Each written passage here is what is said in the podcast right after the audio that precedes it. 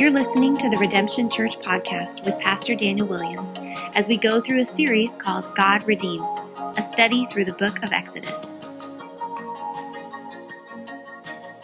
We are going to move forward in our Bible study in Exodus chapter 25 this evening, Exodus chapter 25.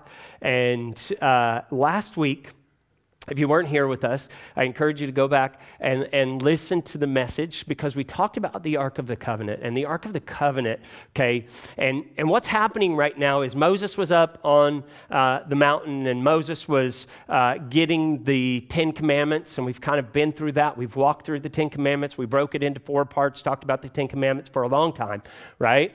And now, and then we kind of get into this section now right? Where beyond the Ten Commandments, God broke down some, some laws and uh, some different things of how the people are, are going to be together. It's kind of like the Ten Commandments are God's law for how the people are going to commune with Him. And then some of them are how God is, uh, how they're going to commune with others in the midst of their things. And then He gave them some more detailed laws about how they're to do things. And now He's giving them the instructions for the tabernacle. Now we know that throughout this entire process, that God's presence has been with the children of Israel in a pillar of fire and a pillar of smoke. Okay, fire by night so that they could see and be led through the middle of the wilderness, and smoke uh, during the day. And now God is telling them, where this fire rests, I want you to set up camp, or where the smoke rests, I want you to set up camp. But now he's even going to take them deeper and say, when you set up camp, I want you to build a place where I will dwell okay? And he's going to set up a system of sacrifice. He's going to set up a system that the people would be able to commune with God.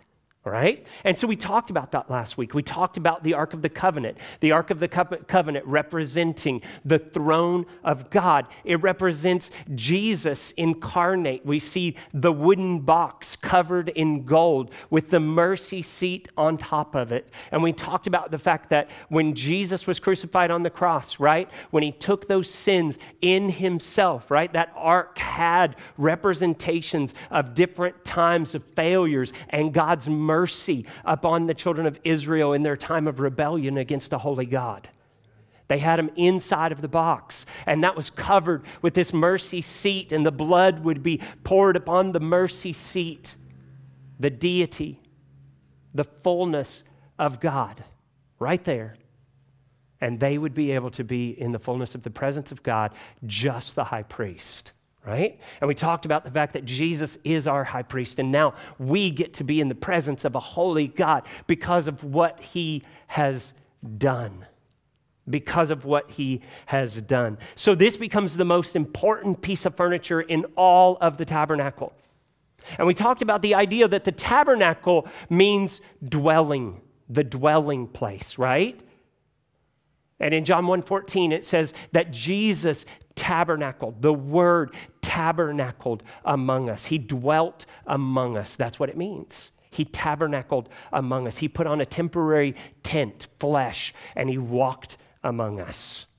So all of this is a picture of Jesus, not just the Ark of the Covenant, all of it.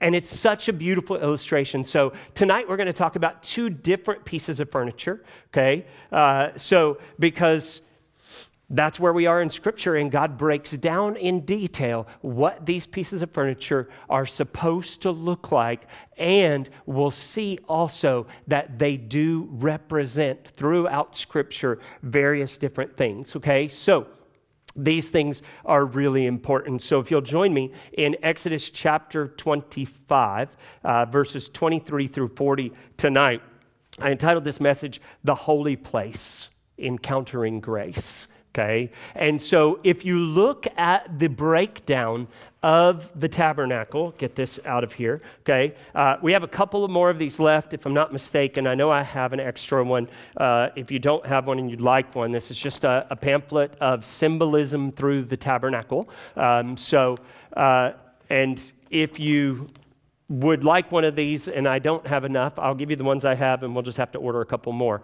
Uh, so it gives you a breakdown of what the tabernacle would look like. okay? Kind of a, a, picture of what it would look like when it was fully constructed. Now, many of you know that I just got back from a trip from Israel, and when I was in Israel, we went to a, uh, one of the hotels that we stayed in, in uh, the West Bank, actually, had a full life size model of the tabernacle built okay? And so I went to Israel five years ago in 2018, and then I was able to go again just a few weeks ago at the uh, beginning of June, end of May, beginning of June. And uh, we went both times. Now, the first time they did a full reenactment of what a ceremony would look like as they worshiped in the tabernacle. This time they just kind of talked about it and went through it uh, with us. But they have this tent built, they have the, the Holy of Holies, they have all of this type of stuff uh, set up. And so you see that the tabernacle in its setup has an exterior fence around it, okay? We'll talk about that. There's these posts with linen curtains in between them. We'll talk about that in the weeks to come, all right? But tonight we're going to talk about what's called the holy place. Last week we talked about the Holy of Holies okay? This is the inner, inner sanctuary. This is the place where only the high priest can go and only once a year, okay? Now, tonight, we're going to talk about the place where the priest hung out most of the time. Okay? So every day the priest would go into the tabernacle and they would worship the Lord in the tabernacle in this holy place. Okay? Now they had their jobs inside of the temple. They all had this stuff to do inside of the temple. But each of the priests during that time period, okay, would be able to go into this holy place here and they would be able to do these acts of worship. So we're going to see that there's three different items inside of there. Tonight we're going to talk about two of them because that's what shows up in this part of the scripture here. But the three items that are inside of this place is a lampstand okay? And then we have the showbread table, the table of the showbread, okay? And the last thing is the altar of the incense. Okay? Now, each of these three things are very important and they represent something very specifically. But you have to understand not just any Joe Schmo, right, could walk into this area, right? It had to be a priest. The priest would go in here and they would attend to these things and worship the Lord through these things in this area.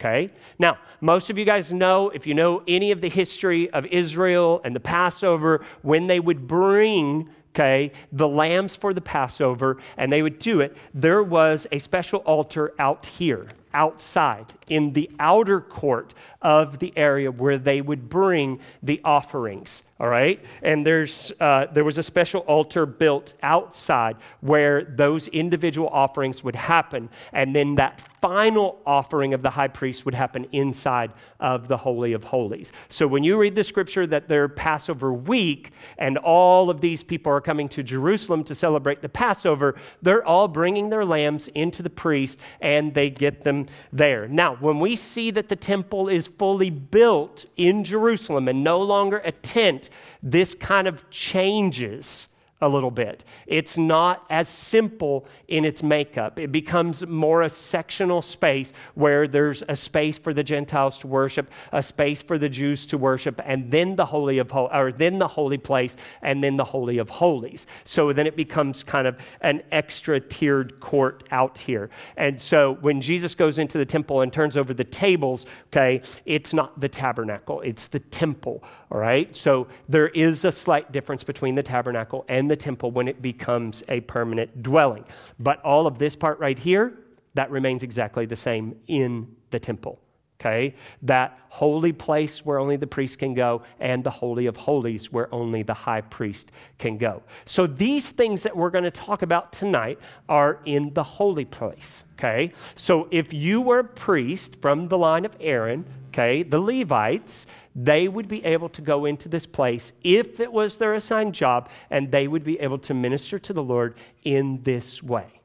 Okay? And we're going to talk about these items that are there. So, uh, this is a great little thing. You can look up each of the items we're going to talk about, and it gives you a brief description of those items and where they're found in different parts of the scripture. So, I just wanted to give you that visual representation about these things that we're going to talk about as I begin to read this scripture from Exodus 25, verse 25. 3.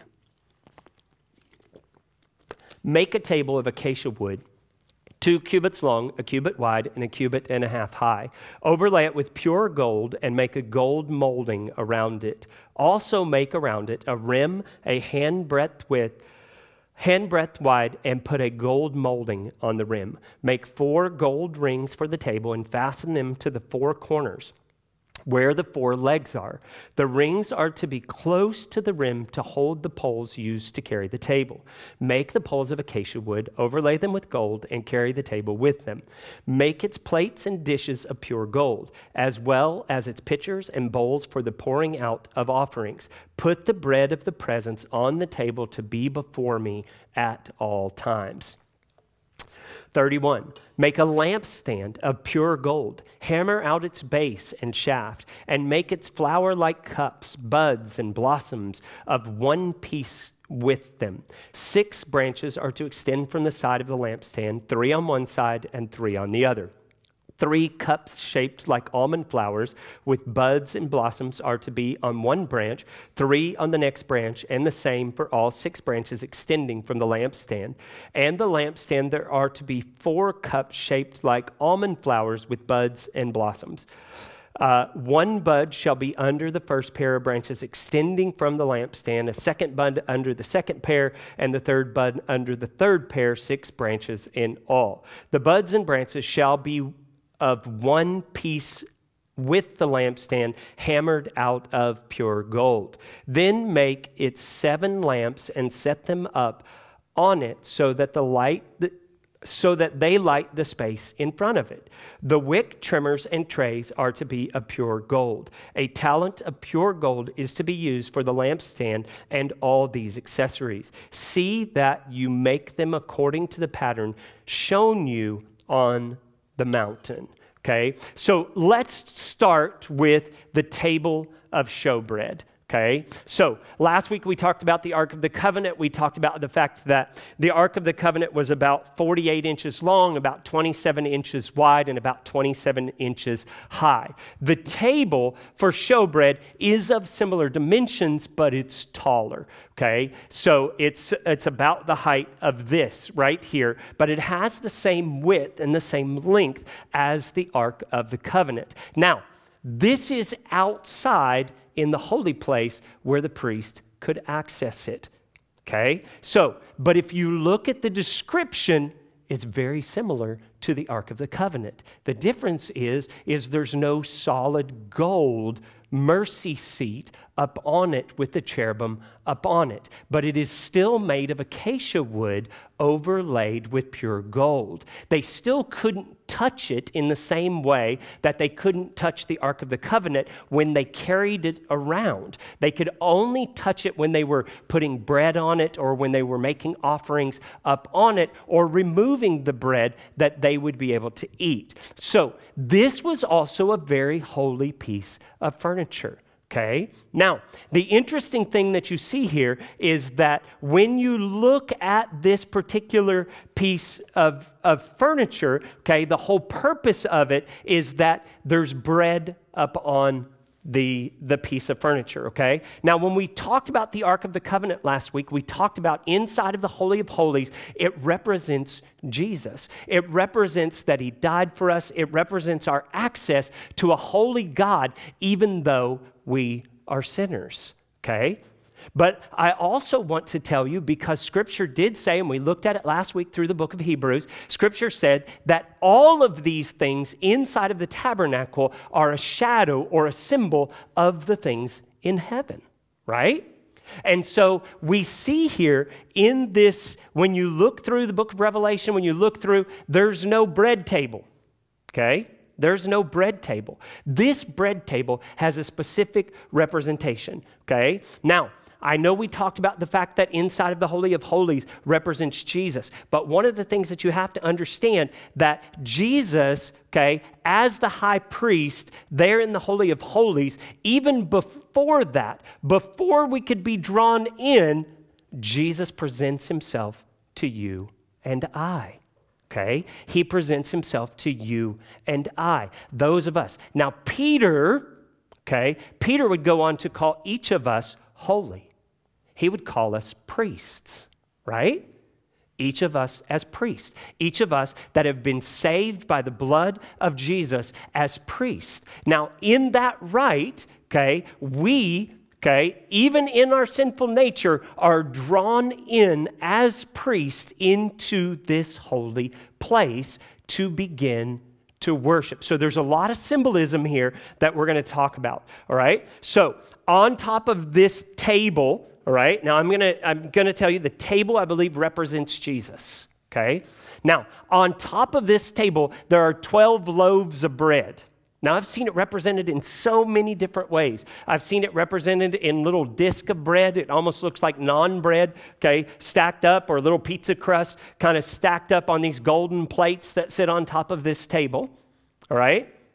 But when I did this tabernacle experience in Israel, okay, they build it based on what scripture says, and it kind of looks like blocks. Like blocks, almost like Legos, if you will. Okay? These, these kind of Lego blocks sitting on this table built 12 high. All right? Or six high on each side. Now, scripture's pretty clear about the idea that the 12 represents the 12 tribes of Israel. Okay? But as we talk about the idea that all of these things are a picture of the things in heaven, Jesus is very specific about the idea that bread represents Him. Bread represents Him because He is our substance, okay? He is the life giving bread. Okay? So not only does the table in its wood covered in gold represents the humanity and deity of Jesus, but up on the humanity and deity of Jesus, we see the sustenance that we need, the life-giving bread. Now, I don't know if you guys, how well you know the scripture or not, but if you go into the story of David, you'll see that David is starving in the wilderness, running from Saul. He acts like a madman. He goes to the temple, and they actually give him some of this showbread. All right? And it, and it was one of those desperate moves that, that David took, and just to, because it was sustenance. So that is one of those important things that this bread represents is sustenance. Now, when you're in Jewish culture, it's important to understand, okay? Now, do we have, if you're Latin American, okay, if you're Cuban, all right, uh, if you're anywhere from South America, not sure so much about Spain but bread is a snack in a lot of these cultures, right? Bread's more of a, I'll have a sandwich with it, I'll do these things, right? But in Jewish culture, bread is one of the main sustenances. It is important to have with every single meal. It is something that is always served. It is a very, very important food substance. So when Jesus refers to himself and when scripture refers to himself in the Jewish culture as I am the bread of life, as Jesus does multiple times, okay, and we'll see it a lot in John chapter 6, and we'll get to that scripture in a, in a few minutes. But when we look at that, the Jewish people would instantly understand oh, he's everything. He's literally saying, I am everything, right? It's not he's just good to make a sandwich when you're feeling a little hungry. No, he is the very sustenance. He is the very element that you don't serve a meal without it. It's that important. If you lived in Thailand, if Jesus had have come to Thailand, he might have to the Thai people through the Thai people, he might have said something a little different like I am the rice of life. And literally, I had a friend that was serving God in Thailand, and he said, We've talked about the idea because the Thai people think of bread as something maybe you have once a week. And so when you tell them that Jesus is the bread of life, they're like, Oh, good, I can go to church, get it once a week, and that's all I need. It's like a snack, something I need, a little snack. So you've got to explain to them that it, he's as important as you look at rice. Oh, if you were to serve a meal without rice, you haven't served a meal. Okay? Now, the crazy thing, when I was in Peru, it was potatoes and rice together, right? Unless they were having pasta. And then you have rice and pasta together. Yeah. With your bread. Because they still like lots of bread too. So every culture is a little bit different, but you've got to understand when you study the Old Testament specifically, you have to always relate it to the culture that's being spoken to at the time. And this is the Jewish culture, and this is very important that we understand this. So when God says there's this table and it has life giving bread on it, and every day these priests are going to come in and they're going to see this bread, and these bread represents the 12 tribes, the way that God provides for his people, the way that God has always been there. Now, here's the marvelous thing, and this is what I love about this illustration knowing that those 12 loaves of bread represent the 12 tribes of Israel. Let's look at the 12 tribes of Israel for a second, right? Reuben. Reuben, the firstborn, lost his place as firstborn. Okay? He lost his place as firstborn because there was blood on his hands. They tricked a people and then they slaughtered them and there was blood on his hands, and he lost his place as firstborn. Firstborn is a position, not just, it's a birthright, okay? But you can lose it. We see it in Jacob and Esau, where Esau sells his rights to his brother, right? So it, it is, it's a place in the family as much as it is a position in birth, you can be positioned, if you've done something, you can be positioned in a different, in a different place, okay? And so we go throughout those 12 tribes, and, and there's a lot of messiness in those 12 tribes, okay? Even Judah, if you know the story of Judah, oh, it's messy. It is messy. It's really messy. Uh, it's one of those where you pick up your Bible and you go, this thing should be rated R. If they made that into a movie, okay, I'll just give you a taste of that. Judah seduces his daughter in law, thinks she's a prostitute, gets her pregnant, has some twins. You can find it right there in the genealogy of Jesus in Matthew chapter 1 when it talks about Tamar. That's Judah's daughter in law, and he seduced her. Okay? That's dirty. That's bad. Okay? Sorry. Uh, but here's the thing there's 12 loaves of bread, right? You know, Reuben's bread's not any smaller than Judah's bread. It's not any smaller than Joseph's bread. Joseph was super special, wasn't he? He was a type of savior. He delivered the people. His, as, he, as he went into slavery himself, his brother sold him into slavery. You guys know the story, right? His coat of many colors. He had visions, he had dreams. I'm studying all this anew because I'm putting together a new curriculum for my classroom, a, a, survey of the Old Testament, and I'm going through all of these stories in Genesis again and giving an overview of all of these stories so they're fresh. But when you look at these 12 tribes, they're messy. Some of them are way better than the others. Some of them, their stories are, are beautiful and, and redeeming and, and have all these wonderful things to them, and some of them, it's just ugly. Every loaf of bread is to be baked at equal weight. Every loaf of bread is of equal importance. What a beautiful testimony. Because when we're put up on Jesus, we are sinners in need of a Savior, and we all come to the table equal. Amen? Isn't that beautiful? Every bread is the same. It didn't matter what these 12 guys did. Every bread is the same. Because when we're put up on the table of Jesus and when we come to worship Him, we are equal. It doesn't matter if you're the greatest missionary and you've wrote 14 books all about your missionary endeavors. That lady who looked and said, In the name of Jesus, stop, worships Jesus exactly the same way that you do, sitting at his feet, worshiping her Savior. She comes to him equally. He looks at her the same and he says, I love you, the same as this one that just came to me out of drugs, the same this one that just came to me out of prostitution.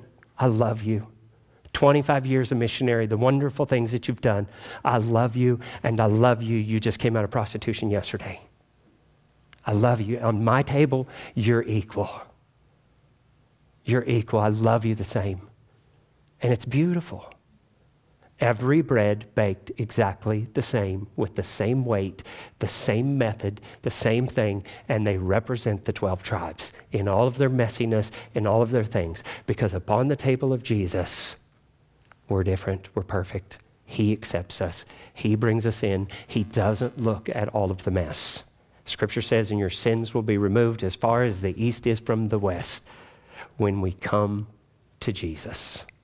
Right? So, this is a beautiful illustration of salvation. Okay, a beautiful illustration of salvation. Let's talk about the lamp. And now, as you read this description, when I was in Israel, uh, the, the Bible teacher, the middle school Bible teacher, uh, had mentioned to me several months ago, she's like, you know what I'd like to have? She, she said, I'd like to have a, uh, a seven lamp menorah, like would be in the temple. Uh, and I know a lot of times when we think of menorah, we think of the nine uh, stem one for Hanukkah, right? And so, but she said, I'd like to have a seven one so that I can show my students uh, what it might look like. Now, Mind you, the Bible doesn't tell us how big it was, but it tells us how much it weighed, and it weighed a lot more than this, okay? Uh, so, uh, this may be five pounds. Um, if not mistaken, the calculations are close to 100 pounds uh, for the original one. And uh, so it'd be about 20 times this size. Okay. So you can imagine probably fill this whole area here. Now, uh, so there, there are some videos online of a pastor who recreated all of these things, and uh, you can look those up and you can see he recreated the table of showbread based on the dimensions. He recreated this to the best of his ability based on its weight because there's no specific dimensions given. Now, this particular representation of it is not precise at all, okay? But it gives you an idea, okay, of, of what this kind of would have looked like. And so there's these little cups at the top, okay? And now these little cups, as we read about this, all of this would be hammered out, right? And so what would happen here is that the little cups, the cups that were on top, now, obviously, if it's 20 times as big as this, the cups are to be much bigger, right? Now, they would be filled with pure olive oil, okay? And so one of these early presses of the olive oil produces pure olive oil. Now, when we look at the lampstand itself, this is an interesting thing because it can represent a couple of different things. We see that it's made out of pure gold, it's not an overlaid thing, it's pure gold, right? Like the mercy seat, right? Now, I believe that the lamp represents the Holy Spirit okay? Because of the oil inside. We see all throughout the scripture that the oil itself represents the Holy Spirit. And this is kind of a holding place for the Holy Spirit. But if you dig a little bit deeper in the book of Revelation, you get into Revelation chapter 1, okay? And it talks about seven lampstands in heaven. So John goes up to heaven. Remember that the things in the temple are a shadow or a representation of things in heaven. Now, John's in heaven, right? And he sees Jesus standing in the middle of seven golden lampstands. And he says, What is that? What do the lampstands represent? And there's seven stars. And so then later in that same chapter, in verse 20, this is Revelation chapter 1, verses 11 and 12, it sees the seven lampstands. And then in verse 20, it says, Those seven lampstands represent the seven churches. The seven churches. And in chapter 3, okay, in chapter 2 and 3, you'll see the letters to the seven churches. Now, we believe as a church that those churches are symbolic. They were real churches, don't get me wrong, okay? They're letters written to real churches, but we believe that they're symbolic of a type of church. Not just an actual physical church, which it was, but also a type of church that still exists today, okay? Now, seven different styles. And if, if you kind of break them down and begin to study the seven different churches, you're like, yeah, there's definitely churches like that today, right? They're so good at serving people, but they've lost their first love, right? Oh, they've let the devil in their doors, and now they're practicing the things of the world as opposed to worshiping Jesus. Okay? And you see all of these different churches, right? And, and so when we look at that, the, the lampstand represents the church, right? Now, we talk about this because as a believer in Jesus Christ, we know that we become the temple. The temple, in its physical nature, is no longer necessary. It was destroyed in 70 AD, right? And so scripture tells us in the book of Genesis that, that the scepter will not pass from Judah's hand okay? The scepter will not pass from Judah's hand before Shiloh comes. Okay? And that's a reference to the Messiah. So in 70 AD, when the Romans destroyed the temple and they took away the kingship, the Jewish people ran into the streets and they ripped their clothes and they put ash upon them and they mourned because they said the temple is destroyed and the kingship no longer belongs to the hand of Judah. The scepter has been taken and the scripture was not fulfilled. But they missed it because it was fulfilled in Jesus Christ. It was fulfilled in Jesus Christ long before. So the temple was no longer necessary because upon the death of Jesus, when we receive the Holy Spirit, we become the dwelling place of God. Scripture says, Did you not know that the Holy Spirit dwells in you? Okay? So, if the lampstand represents the church and the oil represents the Holy Spirit, the Holy Spirit is dwelling inside of the church. You and I, right? And because as we move into this area, guys, into this place, right? And this is not the this is the place where the common priest could come, not just the high priest, okay? Now, we know that we have access directly to the throne of God because of the work of Jesus Christ. But watch this. If this represents the church, if this represents the Holy Spirit, okay, scripture is very clear to us in John chapter 6. And I want to read this passage of scripture to you because I think it's, it's so important. I lost everything. I don't know why. Everything just closed. It's okay. All right. John chapter 6, okay verses 44 through 50. It says, No one can come to me unless the Father who sent me draws him and I will raise him up on the last day. It is written for the prophets, and they will be taught by God. Everyone who has heard and learned from the Father comes to me. Not that anyone has seen the Father except he who is from God and who is from the Father. He has seen the Father. Truly, truly, I say to you, whoever believes has eternal life.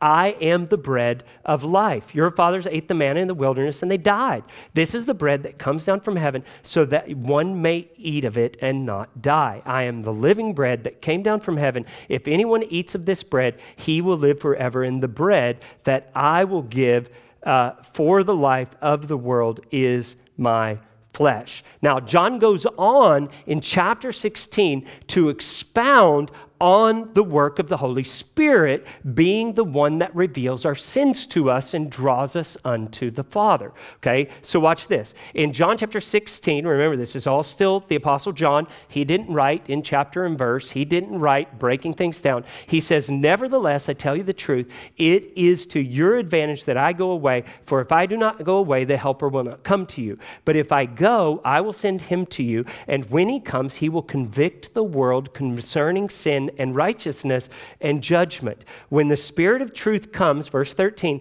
he will guide you into all truth, for he will not speak on his own authority, but whatever he hears, he will speak, and he will declare to you the things that are to come. He will glorify me, for he will take what is mine and declare it to you. All right? So when we look at the holy place, we look at the representation of the church filled with the Holy Spirit. We look at the showbread representing people God's redemption through Jesus Christ, I believe that we have this parallel meaning, okay, that through the church, the Holy Spirit dwelling inside of us, God is drawing people in to his holy place that they may eat of the sustenance that is Jesus and that they may be fulfilled, that they may be drawn into his presence through the work that he is doing. These things are a shadow of the things to come.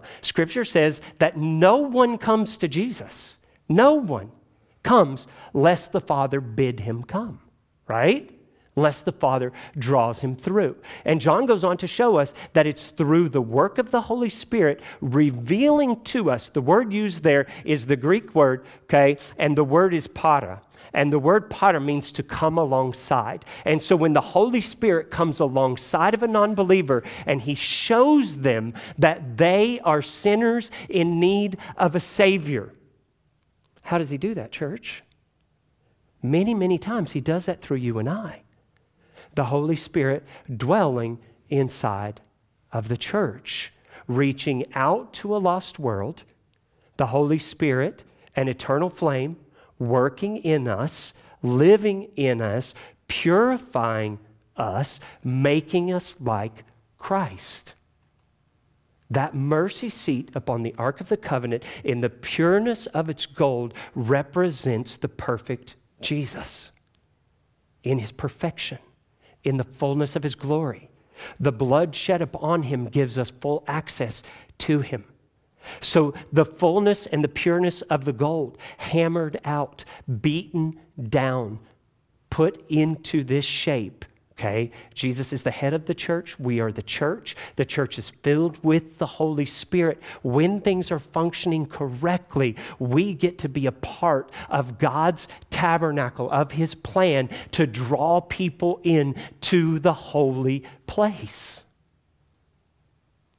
Where God dwells, is a holy place. Take off your shoes because you're standing in a holy place. Guys, Scripture said God dwells in us. He's an eternal flame.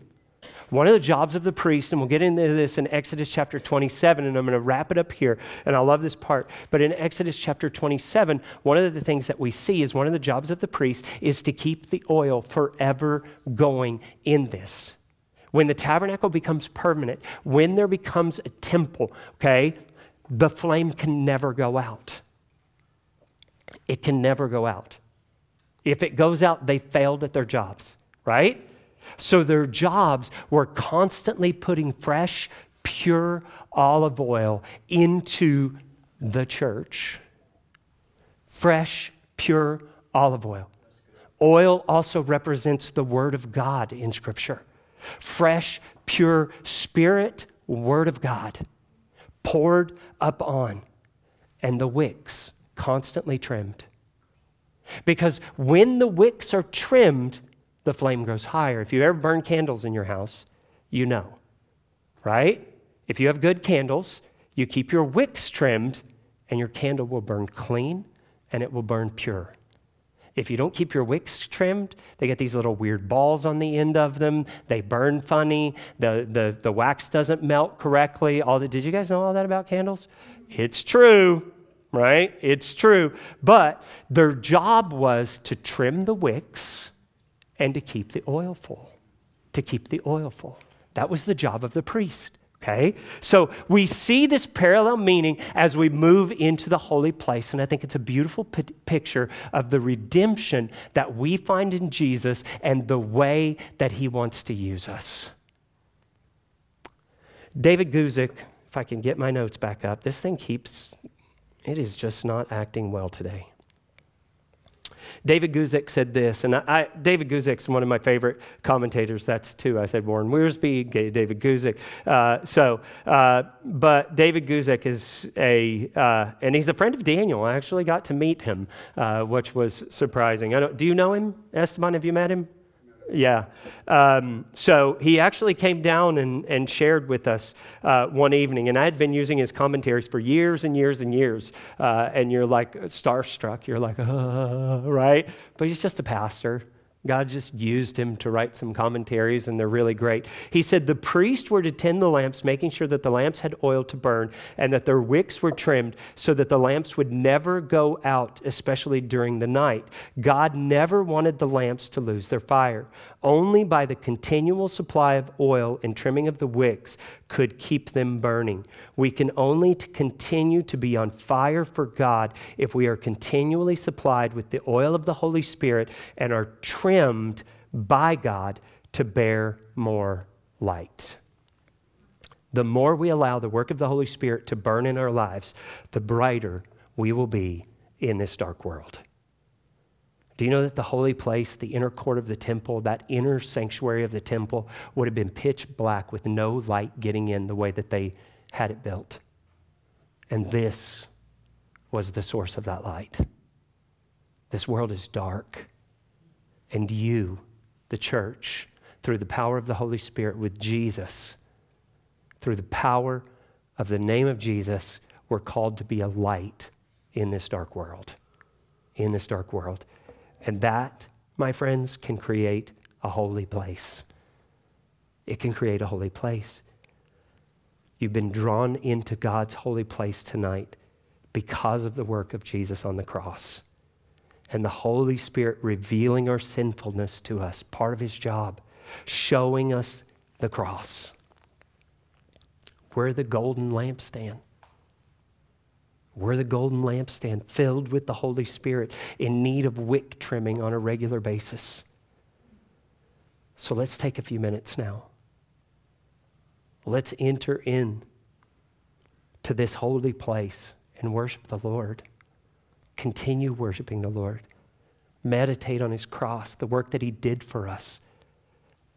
That these things, that we may become a part of what these things represent. It is a great privilege to be called the church. It is a great privilege to be a child of God.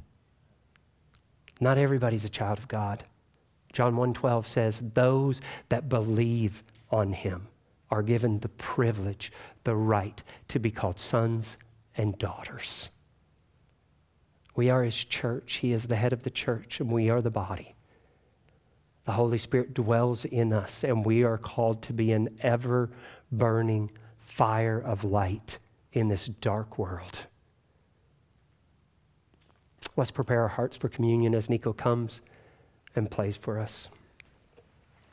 This is Pastor Daniel Williams at Redemption Church in Delray Beach. Thank you so much for listening to that message. We pray it was an encouragement, it was a blessing to you as we love to pursue and to proclaim Jesus together. And so, no matter where you're listening, whether it be YouTube or our podcast, you can go to more resources at redemptiondb.com and even partner with us in ministry to pursue and to proclaim Jesus. God bless you, and thank you so much for listening.